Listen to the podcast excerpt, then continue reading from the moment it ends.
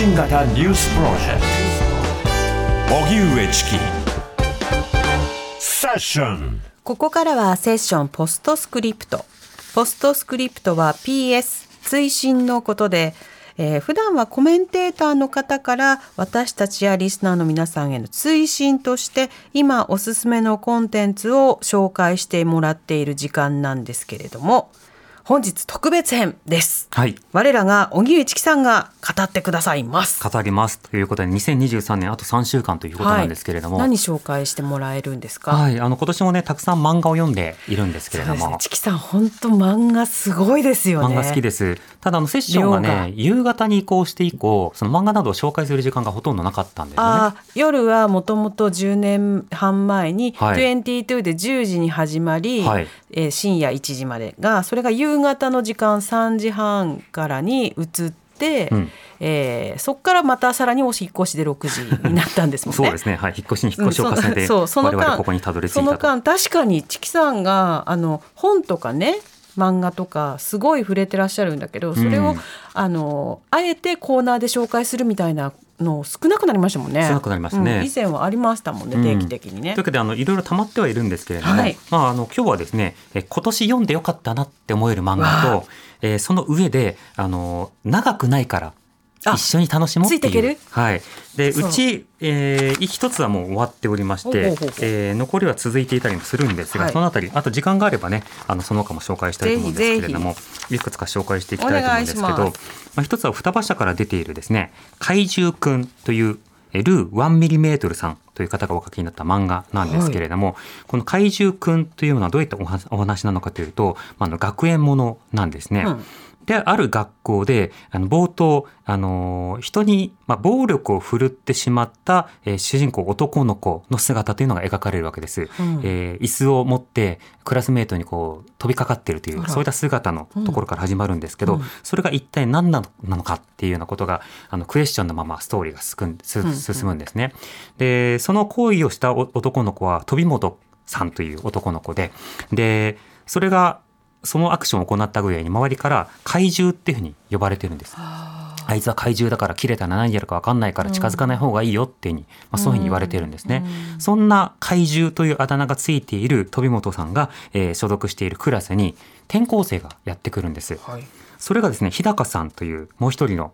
登場人物なんですが、この日高さんは人間と怪獣のハーフなんですね。まあ、そのように自己紹介するんです。で、えーみんなと仲良くしたいのでやってきましたっていう自己紹介するんですけど、人間と怪獣のハーフってまあなかなかいないんですよこの漫画の世界でも。ということでクラスメートが「えどういうこと?」っていうことで質問攻めにするんですね。でどういうことどういうことっていうことで、まあ、みんな興味津々みたいな。ですぐ仲良くなってでもあのあいつ怪獣だからあの怪獣とは仲良くしない方がいいよっていうようなことをその日高さんにささやくわけです。ところが日高さん怪獣との人間とのハーフはですね、まあ、全く意に介さずあの応援したり仲良くしたり声をかけたり一緒に話したりっていうことを行うわけですね。ほうほで怪獣のと人間のハーフである日高さんに対してクラスメートたちはもうとにかくいろんな質問も日日頃からしたりするわけですよ。ううんうん聞きたくなりますよね。親が怪獣ってどういうこと、とかあのこ幼稚園まではどうしてたの、とか、うんうんうん。あの肉しか食べないの？とか、うんうん。まあ、いろんなことを聞くわけですよ。についての質問あれはい。やこれやぶつけたくなりますね。なおかつ力持ちだということで、はあ。あの普段その重いカバンとかあるじゃないですか、はいはい。それ全然いいよっていうふうに言うから全部持ってもらったりとかー。したりするんですね。でそれでも日高さんはニコニコみんなに頼られてるなっていうふうに思うわけですけど、うん。ポジティブに捉えて。はい。うん。それに対して周りからちょっとあれ違うんじゃないの？とかちょっとあれ危険なんじゃないの？みたいなそれをちょっと遠巻きにいぶかしげながらというか不安げに見守っている人たちもいたりして、うん。まあ、そうしたようなことなども含めてその積極的にまあ関与する人ちょっとそれを利用しちゃう人あるいはそれをどうにどうかしてるんじゃないかっていうふうに見守ってる人そして怪獣というあだ名が付けられた飛本さんなども含めて人間模様というのがこの転校生をもとにいろいろと広がっていくことになるわけです。でこの主人公の一人である日高さんは、まあ、とにかくやる気満々でこの学校に来たのはみんなが仲いいっていうふうにホームページに書いてあったからというか案内に書いてあったらということを信じてやってきただからいじめがあるなんて当然なんか信じられないわけですよ。うんということで実際この学校には誰かを無視するっていうこともあったしえなおかつこの、えー飛本さんというものが方があの椅子を持ってえー誰かに殴りかかるっていう行為をしたのにも、そこにはある一つの理由があった、うん。じゃあそれは何なのかっていうことを探っていく上で人が人をジャッジするっていうのは一体どういったものなのかっていうことを読者をこう考えさせられていくことになるわけですね。で話の途中で日高さんが自分の父親について語るシーンがあるんです。うん。で自分の父親っていうのはもう怪獣なので、うん。まあ、巨体なんですよ。うん。で体が大きくて、えーなおかつその大きな力を持っている。ただそれだけなんだけれども日本に来て多くの人たちと仲良くしたいと思ってやってきたんだけれどもすごいみんなからジロジロ見られたりとかあの嫌な顔をされたりした。まあ、その時にはその絵絵として、うん。もうほぼゴジラみたいなものが日本に上陸してきた中でヘリコプターがパタパタ飛んでる絵絵とかが差し挟まれたりしてるんですけれども、でも何かの比喩かのようにも読めるんですよね。日本ですごい好きでみんなと仲良くしたいと思ったあの他の人と違う体を持ち主がやってきた時に、まあ、白い目で見られた。まあ、そうしたような人がしかしながらそう理解してくれるというかそれとえ心を寄せ合う母親と出会ってで恋をして、まあ、子供も設けてというそういったあの経緯をこう重ねていくわけですけれどもそんなえ怪獣とのハーフである日高さんと怪獣というあだ名が付けられた鳥本さんがどのようにしてまあ仲良くなったりどのようにしてこのクラスの不穏な空気というものをうん。何とかしていくのか、うん。そのあたりをぜひ読んでほしいという一冊なんですね。でこれ一巻読み切りなんです、一巻読み切り。あ読み切りです。それは読みましょう。はい、で絵もとてもあの綺麗でねえかわらしい。可愛らしくてしかしあの着色とか、うんうん。あの様々な背景とかの書き心地とかもとても良くてですねあのじっくりじっくりと味わってほしい一冊ということになりますね。怪獣くん。ルー1ミリメートルさんの本です。で2冊目なんですけどこれはですねあの紹介するまでもなかろうというふうに思うかもしれませんがなんだか知らんけど流行ってるねぐらいの認識の方には後悔させないから追っとけっていうふうに言っとく作品を紹介します。なんだ。ろうか。えちいかわ。あこれなんか小さくて可愛いやつ。長野さんが書いたものですね。これ LINE のスタンプ使ってます、はい。ちいかわ。で街中でこれのですねグッズをつけてる人がいたりとかですね、うんうんうん。コンビニで何か買おうとするとちいかわグッズがあったりして まあなんか知らんけれども、まあ、ゆるふわなキャラクターなんだなということと、うん。そのグッズが流行ってるんだなという認識だというふうに思われる方が多いと思うんですが、はいはいこのちいかわ長野さんのその実際えー投稿しているウェブ漫画をツイッター改め X 上で日々見ることができるんですね。うんうんまあインスタグラムなど他の媒体などもありますが、でなんか小さくて可愛いやつになりたいっていうあの最初はただその作者の願望を投影したようななんか小さくて可愛いやつなんですよこの主人公は。ただそのキャラクターがどんどんどんどんその友達の例えば8割れとかそれからあの、まあ、うさぎとか、まあ、いろいろ栗まんじゅうとか仲間がちょっとずつ見えてきた中で、その中での生活がどうもちょっと不思議だなと。でなんか不穏だなっていうその生活が続いていくんです。でこの世界はどうも労働経済で成り立っていてしかも労働とかお酒を飲むとかそうしたものについては一個一個資格が必要だと。例えば草むしりの仕事をするためには草むしり検定が必要でその草むしり検定の資格の勉強をしてで合格しなくてはいけない。そうしないと草むしりできないの？できないです。あらでとかですね。あとはその大きくて強いやつ、まあ、大きくでかくて強いやつ、でかつ用を倒したりとかするっていう討伐の仕事があるんですけどこれまた大変でこれらをまあなんとかたやらなくてはならないんですね。しかもどうやらそのちいかわたちがでかつ用たちを倒すっていう討伐の仕事自体も何かしらの何かに管理されているっぽいんだけれども世界の全容というのは語られないんです。えそれミッションなの？つ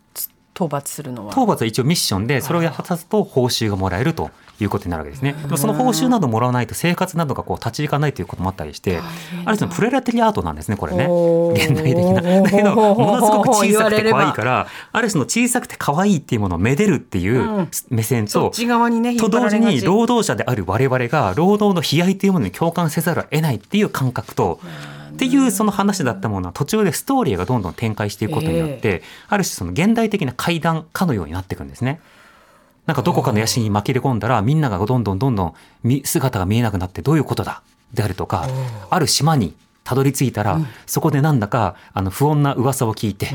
その不安の噂の根源をたどっていくとどうなるかみたいな。でこれあのウェブで連載していて、はい。今も連載続いてるんですよ。今ちょうどうんある連載とかあるストーリーの過渡期というかピークの終わった頃なのか終わってるのかどうかのタイミングなんですね。なんかちいかわ今読み始めたよっていうことをねちいかわ読んでる友達に言ったらぜひ伝説をリアルタイムで目の当たりにしてくださいっていうレスポンスもらったんですけど読んでよかったなって思います。本当、うん。じゃあちょっと後追いになるけど参加参加する？はい、で漫画としては単行本5巻までしかまだ出てないので、うんうんがぜん終えるよとうん。いうことですね。はい、はい。